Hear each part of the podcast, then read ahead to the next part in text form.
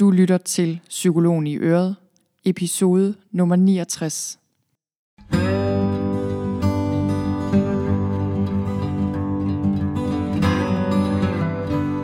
Velkommen til Psykologen i Øret. Jeg er psykologen Birgitte Sølstein, og Øret, det er dit. Tak fordi du lytter med.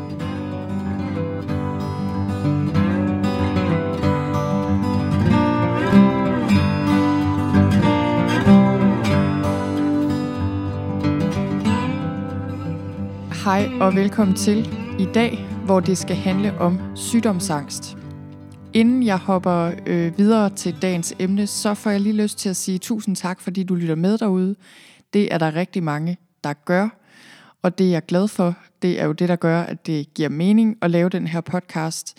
I den kommende tid, der øh, kommer der lidt flere interviews. Jeg har vekslet lidt mellem at lave soloepisoder og interviews, og, øh, og nu kommer der altså nogle interviews, som jeg glæder mig rigtig meget til at dele med dig.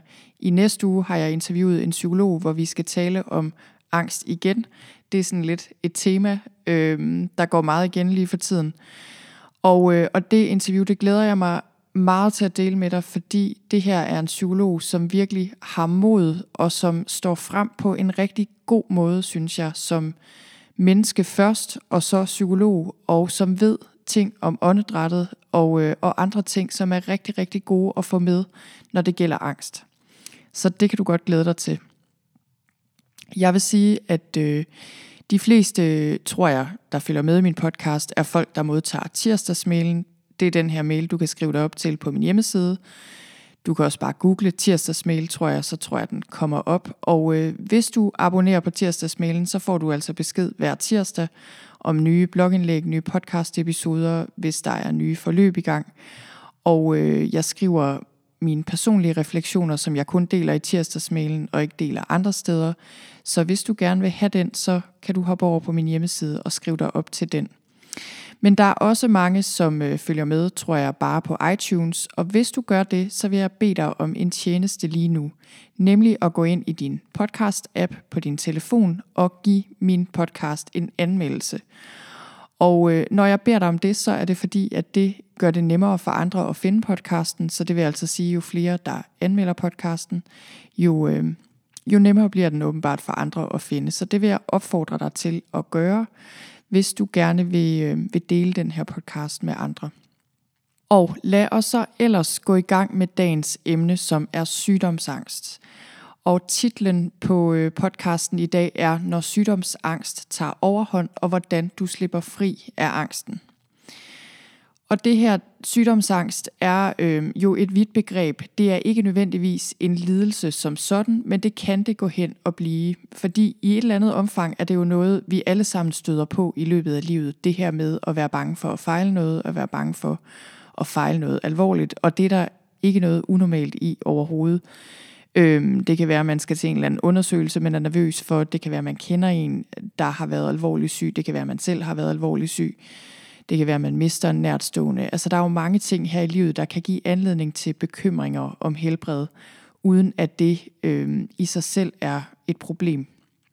Men så er der også nogle gange, hvor sygdomsangst og bekymringer omkring helbred og fokus på kroppen og symptomer bare tager overhånd og virkelig ødelægger rigtig meget. Og det er det, jeg gerne vil sige lidt om her. Og jeg vil sige, at inde på min hjemmeside på sølvstein.dk-sygdomsangst, der har jeg skrevet en blogindlæg, der virkelig tager fat i det her emne øh, godt og grundigt. Og den her podcast episode, jeg laver nu, det er sådan en lille bitte mini-version, vil jeg sige, af det blogindlæg. Så, så hvis det her er et emne, der optager dig, hvis det er noget, der figurerer i dit eget liv, så vil jeg virkelig anbefale dig at lytte med i dag, og så bagefter gå ind og, øh, og kigge på det her blogindlæg, fordi der er altså mere, du kan lære derinde. Men som sagt, så, øh, så er sygdomsangst eller bekymringer omkring dit helbred, er normalt langt hen ad vejen. Men der kommer også et punkt, hvor, øh, hvor det bliver problematisk, og det kan blive problematisk først og fremmest for den enkelte selvfølgelig, hvis bekymringer øh, og angst omkring sygdom og dit helbred fylder rigtig meget i dit liv, så siger det sig selv, at det er rigtig ubehageligt. Det stjæler din tid og din energi fra andre gode ting, som du hellere skulle tage og bruge tiden på.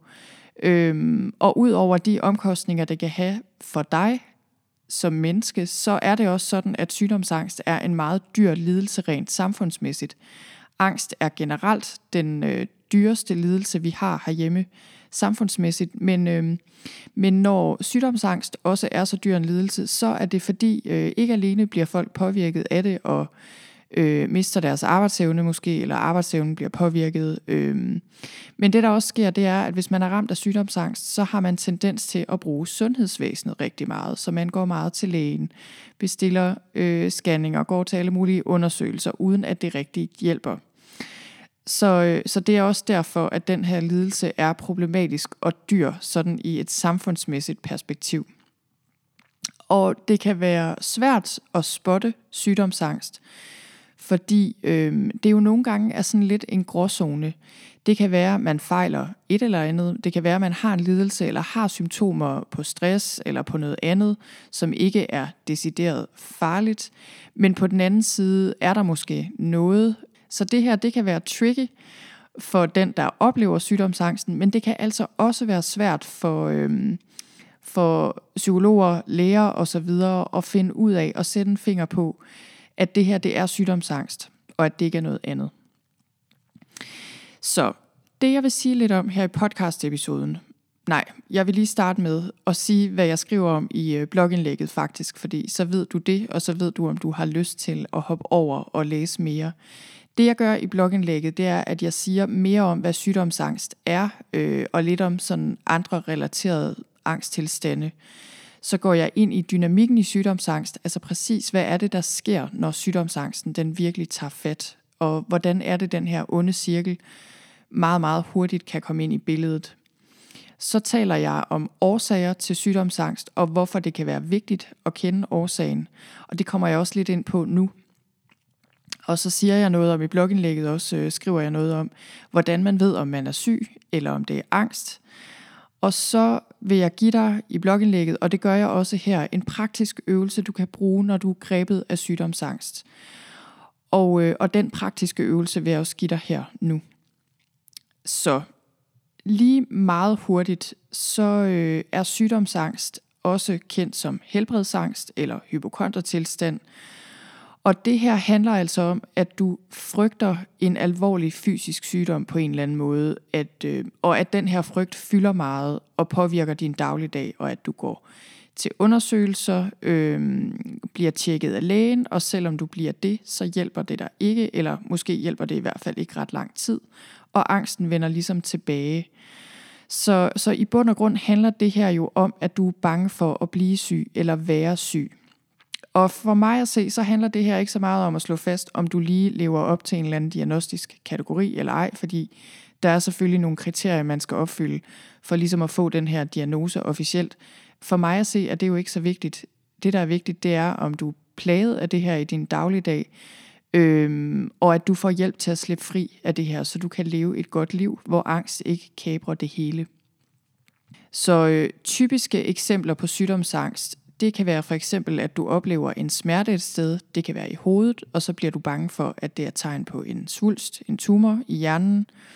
Det kan også være, at du hører om en eller anden sygdom i nyhederne, og så øh, bliver du bange for, om du har den, begynder måske at, at mærke symptomer, øh, og tror, at du har den her lidelse, eller måske at dine børn har den.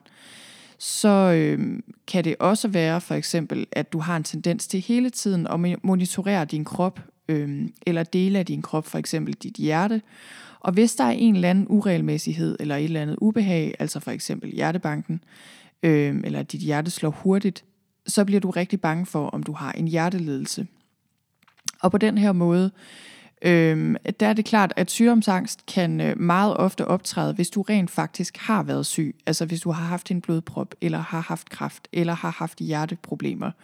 Der er ret mange mennesker, som har haft hjerteproblemer på et tidspunkt, som udvikler angst i et eller andet omfang, enten panikangst eller sygdomsangst. Øhm, og min erfaring er også, at de symptomer, man kan have i forbindelse med stress, man kan jo have alle mulige symptomer øhm, i forbindelse med stress, at de også kan give anledning til sygdomsangst, fordi man jo kan have alle de her voldsomme symptomer, og naturlig nok kan man blive bange for dem og tro, at det betyder, at man fejler noget alvorligt. Der er også det her øh, begreb, man kalder cyberchondria, altså afledt af hypokondri. Men cyberkondri, som øh, handler om det her med, at vi har en tendens til nu om dagen at google et symptom, og når vi gør det, så vælger det jo meget hurtigt ud med forskellige informationer om, hvor farligt det her er, og hvad det eventuelt kan være tegn på. Altså lad os sige, at øh, du har en fornemmelse af, at dine fingre sover, eller et eller andet, øh, så kan vi lynhurtigt finde frem til information, der peger på, at det her måske kunne være noget alvorligt, og det ligesom bekræfter os i vores værste anelser. Hvis jeg lige skal sige lidt om, øh, inden jeg går videre til det her med årsagerne til sygdomsangst, hvis jeg skal sige lidt om angstens dynamik, så er det, der sker, øh, at der er et eller andet, der sætter gang i den her angst. Det kan være noget, du læser eller ser eller hører i nyhederne. Det kan også meget være ofte være en fysisk fornemmelse, du mærker, altså netop som jeg lige har sagt, hjertebanken, at det gør ondt et eller andet sted i dit krop Øhm, en eller anden fysisk fornemmelse, du mærker. Og det kan også være en tanke, du får ind i dit hoved, Øhm, kan vide, om jeg fejler det her. Så, øh, så det, der så sker, er, at du lynhurtigt kan komme ind i en ond cirkel med angst. Lad os sige, at du mærker en eller anden fysisk fornemmelse. Et stik i brystet for eksempel.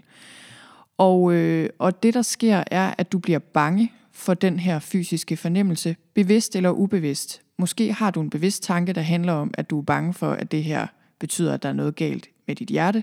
Men det kan også bare mere være sådan en instinktiv frygt, der ikke rigtig involverer tanker, men mere øh, bare er sådan en instinktiv reaktion, hvor du spænder op og bliver bange for det her. Og fordi du bliver bange for det her, der foregår i din krop, som i udgangspunktet er noget ganske harmløst, så øh, begynder du at, at fremkalde flere symptomer. Du bliver mere og mere anspændt, får måske svært ved at trække vejret ordentligt, bliver en lille smule svimmel, alle de her ting, som kan ske med kroppen, når den kommer i alarmberedskab. Det kan også være, at du begynder at tænke øhm, i alle mulige former for katastrofetanker. Kan vide, om jeg kan nå at tilkalde hjælp. Måske er jeg ved at dø, og så videre, og så videre. Øhm, du ser for dit indre øje alle de her katastrofescenarier, der, som du tror er ved at ske, og som vil ske lige om lidt. Og det fremkalder selvfølgelig endnu mere angst. Så, så det, der er pointen her, det er, at du mistolker et fysisk symptom som noget, der er farligt, og det sætter gang i angsten. Og, øh, og det, der så sker, når der er gang i din angst, det er, at kroppen vil, øh, vil producere forskellige symptomer, fordi det sker med kroppen, når vi kommer i alarmberedskab. Og, øh, og man kan sige, at på den her måde er symptomerne jo virkelig nok, eller også så bliver de det, i hvert fald når du bliver bange nok. Men det er tankerne, som bunder i en misforståelse. Altså du fejltolker simpelthen det, der foregår. Og det, der så også kan ske herfra, er, at du bliver bange for, om du fejler noget alvorligt. Måske tager du på skadestuen, eller ringer til lægen i hvert fald, og tager derop dagen efter. Øhm, du bliver undersøgt, Måske beroliger det dig lige første omgang, men så går der to dage, og så bliver du bekymret igen. Øh, så begynder du at læse på internettet, fordi du skal finde ud af, hvad det egentlig er, du fejler nu, når lægen ikke kunne finde ud af, hvad det var. Så bliver du endnu mere bekymret, fordi du læser, at det kan være tegn på noget alvorligt, og så har vi ligesom den her onde cirkel. Så på den måde, så øh, kan man sige, at sygdomsangst er sådan lidt en falsk alarm, fordi du har jo et system indbygget i dig, som skal kunne øh, opdage trusler, hvis der er nogen. Og, øh, og jeg har læst et eller andet sted, jeg kan ikke lige huske nu på stående fod, hvor det var, at det der sker, når du øh, scanner din krop, det er jo på en måde, at du scanner din indre savanne. Så øh, oprindeligt, da du levede som, øh, eller da vi levede som jæger og samlere, der skulle vi jo scanne savannen for at se, om der var farlige dyr, og hvis der ikke var det, så kunne vi tage den med ro. Til gengæld, hvis der var et farligt dyr, så var det vigtigt, at vi kunne handle på den trussel. Og derfor har vi de her indbyggede trusselsrespons i os, altså kamp, flugt eller frysmekanismen. Så det, der sker egentlig ved sygdomsangst, er typisk, at du scanner din indre savanne.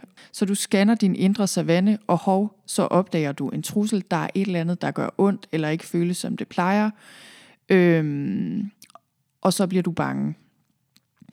Så, øh, og det er en falsk alarm på, forstået på den måde, at der jo ikke er noget galt. Og, øh, og man kan sige, det er jo bare her, hvor vi mennesker er udstyret nogle gange med lidt for meget bevidsthed, kan man nærmest sige.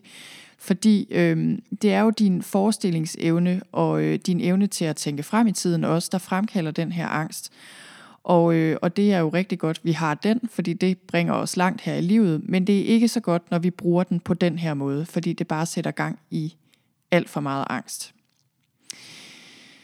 Så nu vil jeg sige lidt om, øh, om det her med årsagen til sygdomsangst, fordi det kan være vigtigt at kende årsagen, eller at overveje, okay, hvad er årsagen til, at jeg har den her angst omkring mit helbred i mit liv?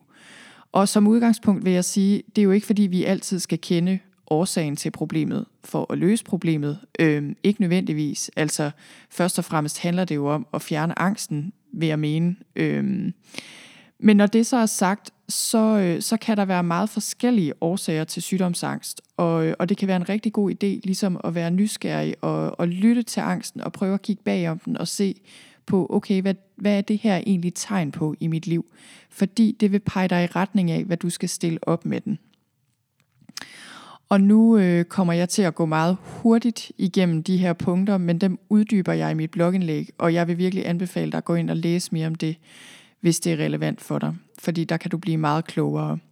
Men det første punkt er stress og en usund livsstil.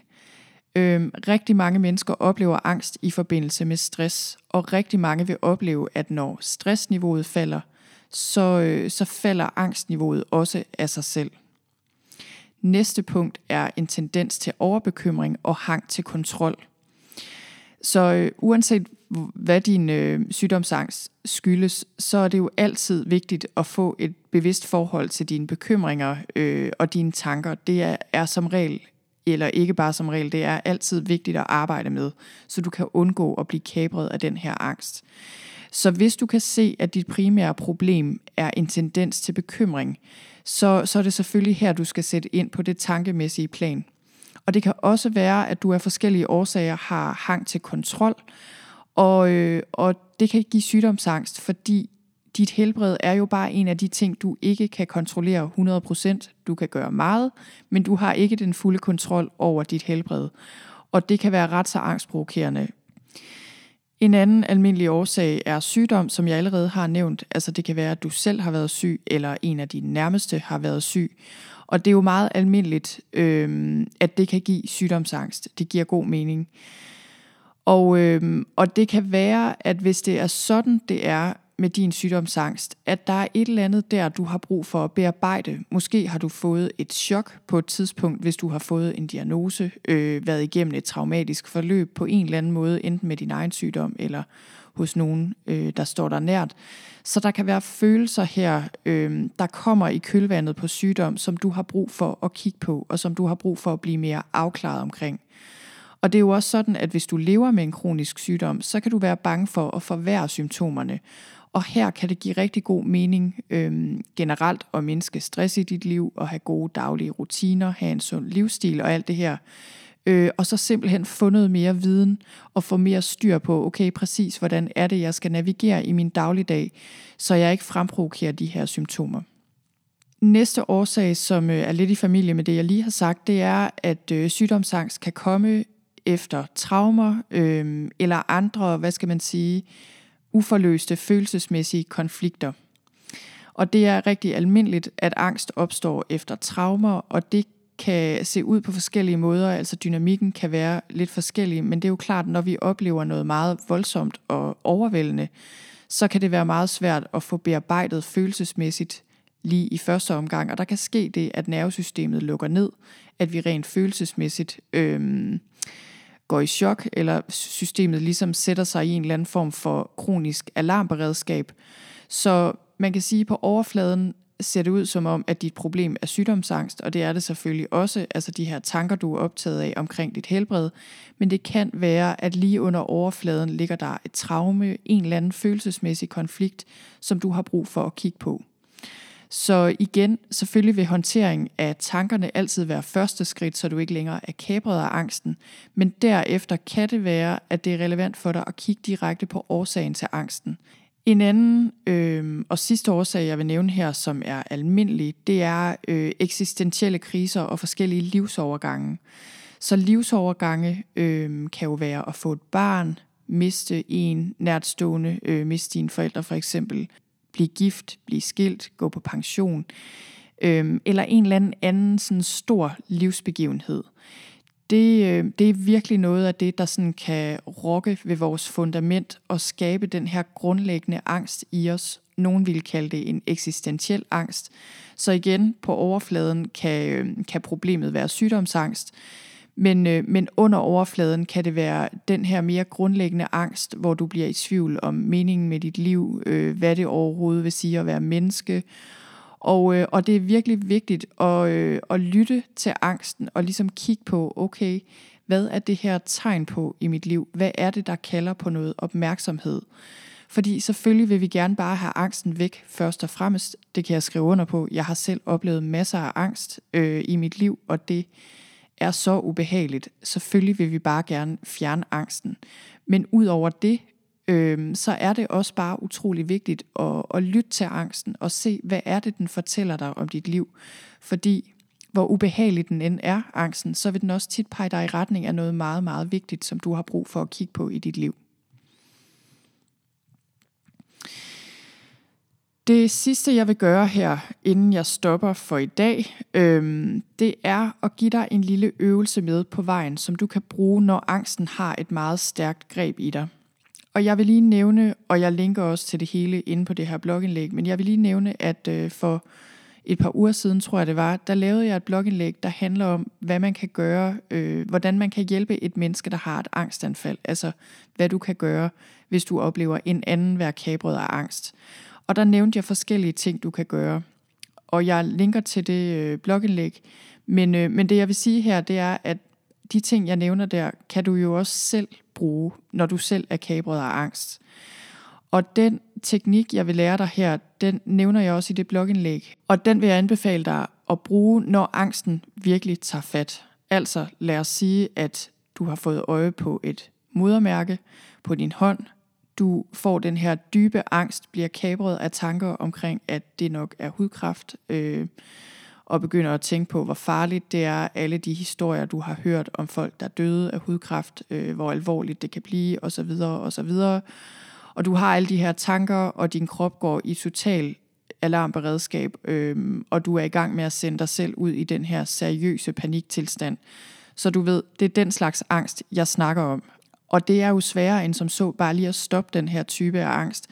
Hvis, øh, hvis det virkede bare at komme med rationelle argumenter og sige, prøv at høre nu her, det er nok ikke hudkræft, tag den lige med ro, tag til lægen i morgen, whatever. Altså hvis det virkede øh, hver gang at sige sådan, så ville så mange mennesker jo ikke kæmpe med sygdomsangst.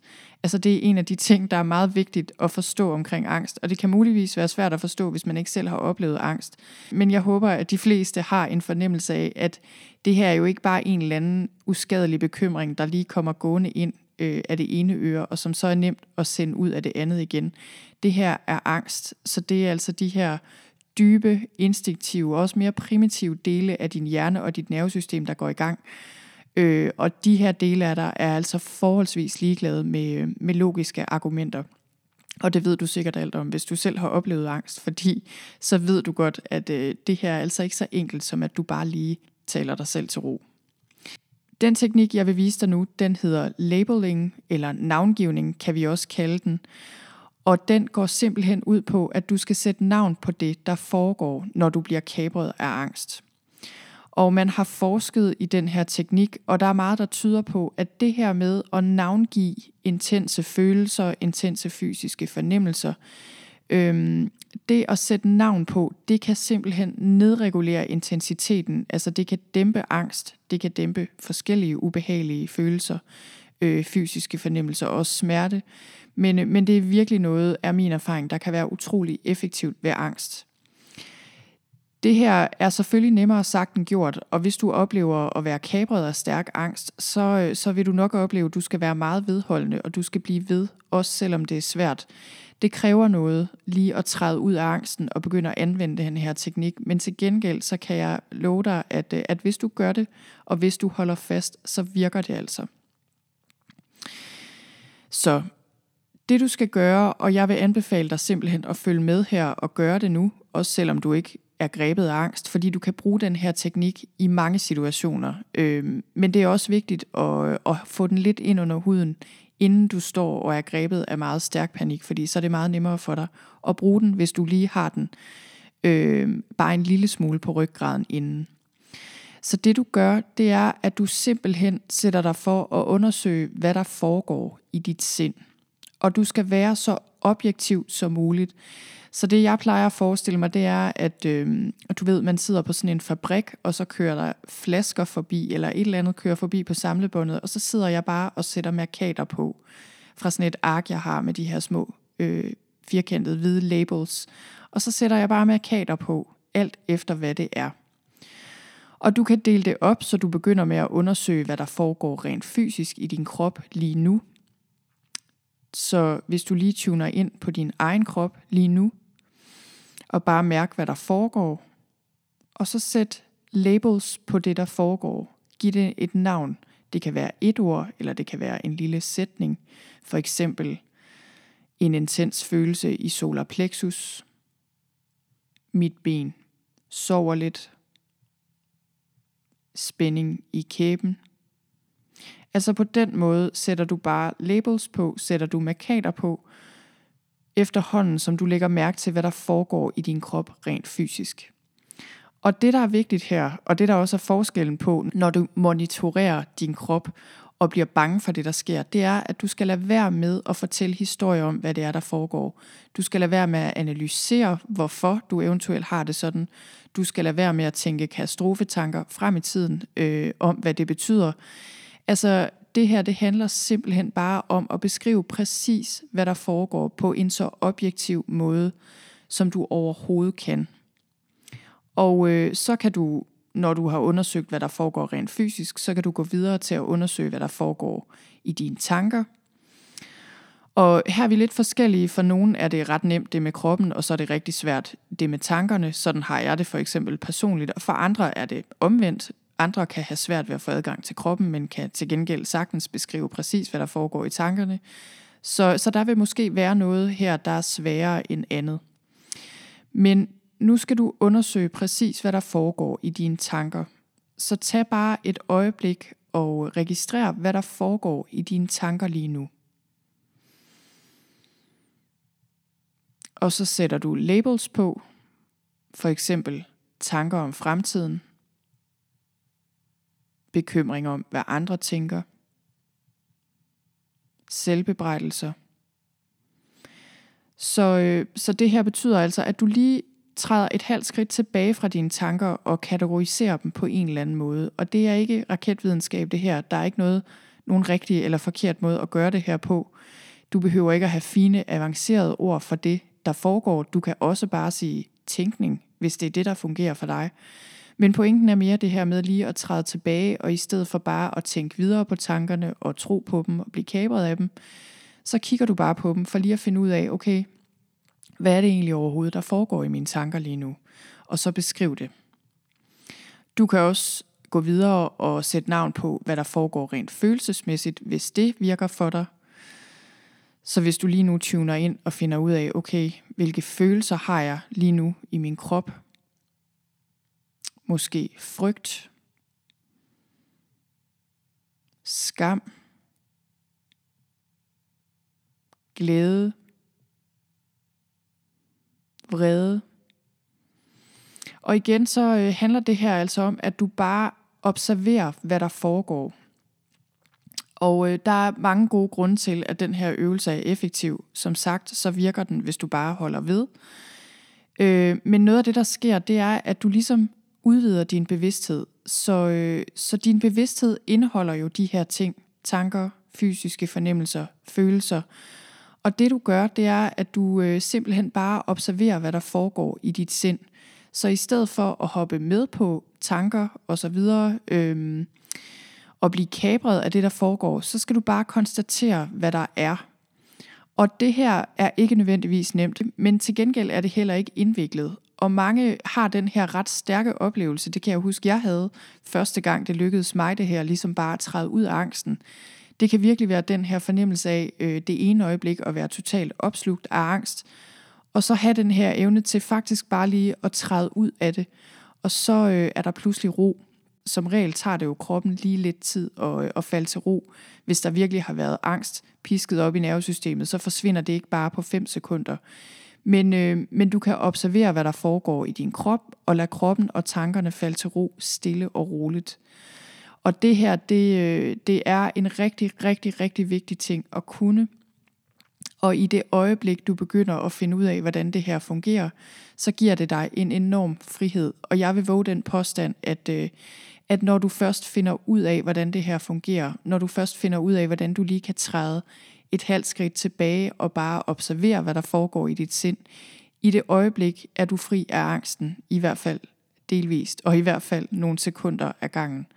Og det her, som med alt andet, så kræver det træning. Det er jo også derfor, øh, meditation er så godt, altså meditation på daglig basis eller jævnlig basis, fordi det træner dig simpelthen i det her med at fokusere din opmærksomhed derhen, hvor du ønsker det, øh, og holde den der, og også bare at observere, hvad der foregår i dit sind, uden at blive kabret af det. Så det var den her teknik, øh, labeling eller navngivning. Og jeg håber, du kan bruge det her til noget.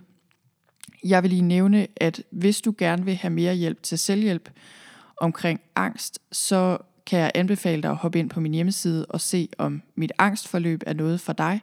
Jeg har lavet et selvhjælpsforløb til angst, som henvender sig blandt andet til mennesker, der har sygdomsangst. Der er en hel del mennesker, som oplever sygdomsangst, som har taget det her forløb og har givet rigtig, rigtig gode tilbagemeldinger. Det er sådan, at jeg evaluerer på forløbet, så de, der har lyst, det er man selvfølgelig ikke tvunget til, men de, der har lyst, svarer på spørgsmål, øhm, når de har taget forløbet, og jeg følger op også over tid for at se, hvilken effekt det her har haft. Og jeg får altså rigtig god feedback, også fra mennesker, der oplever sygdomsangst. Så øh, selvhjælp til angst, det er et lydforløb. Du kan gå ind på min hjemmeside på sølvstein.dk-sta og læse alt om det. Der kan du se præcis, hvad det indeholder, hvordan det er skruet sammen, hvordan det fungerer i praksis. Du kan tage det, når det passer dig, og du kan gå i gang med det samme. Lige nu er det på tilbud. Der er en forårsrabat, som snart udløber om et par uger. Øh, er det, hvis du hører den her episode live hvor du kan spare en hel del penge. Så det vil jeg også anbefale dig at hoppe ind og kigge på. Og det var ordene for i dag. Jeg vil sige som altid tusind tak, fordi du lyttede med. Ha' det rigtig godt, til vi høres ved igen.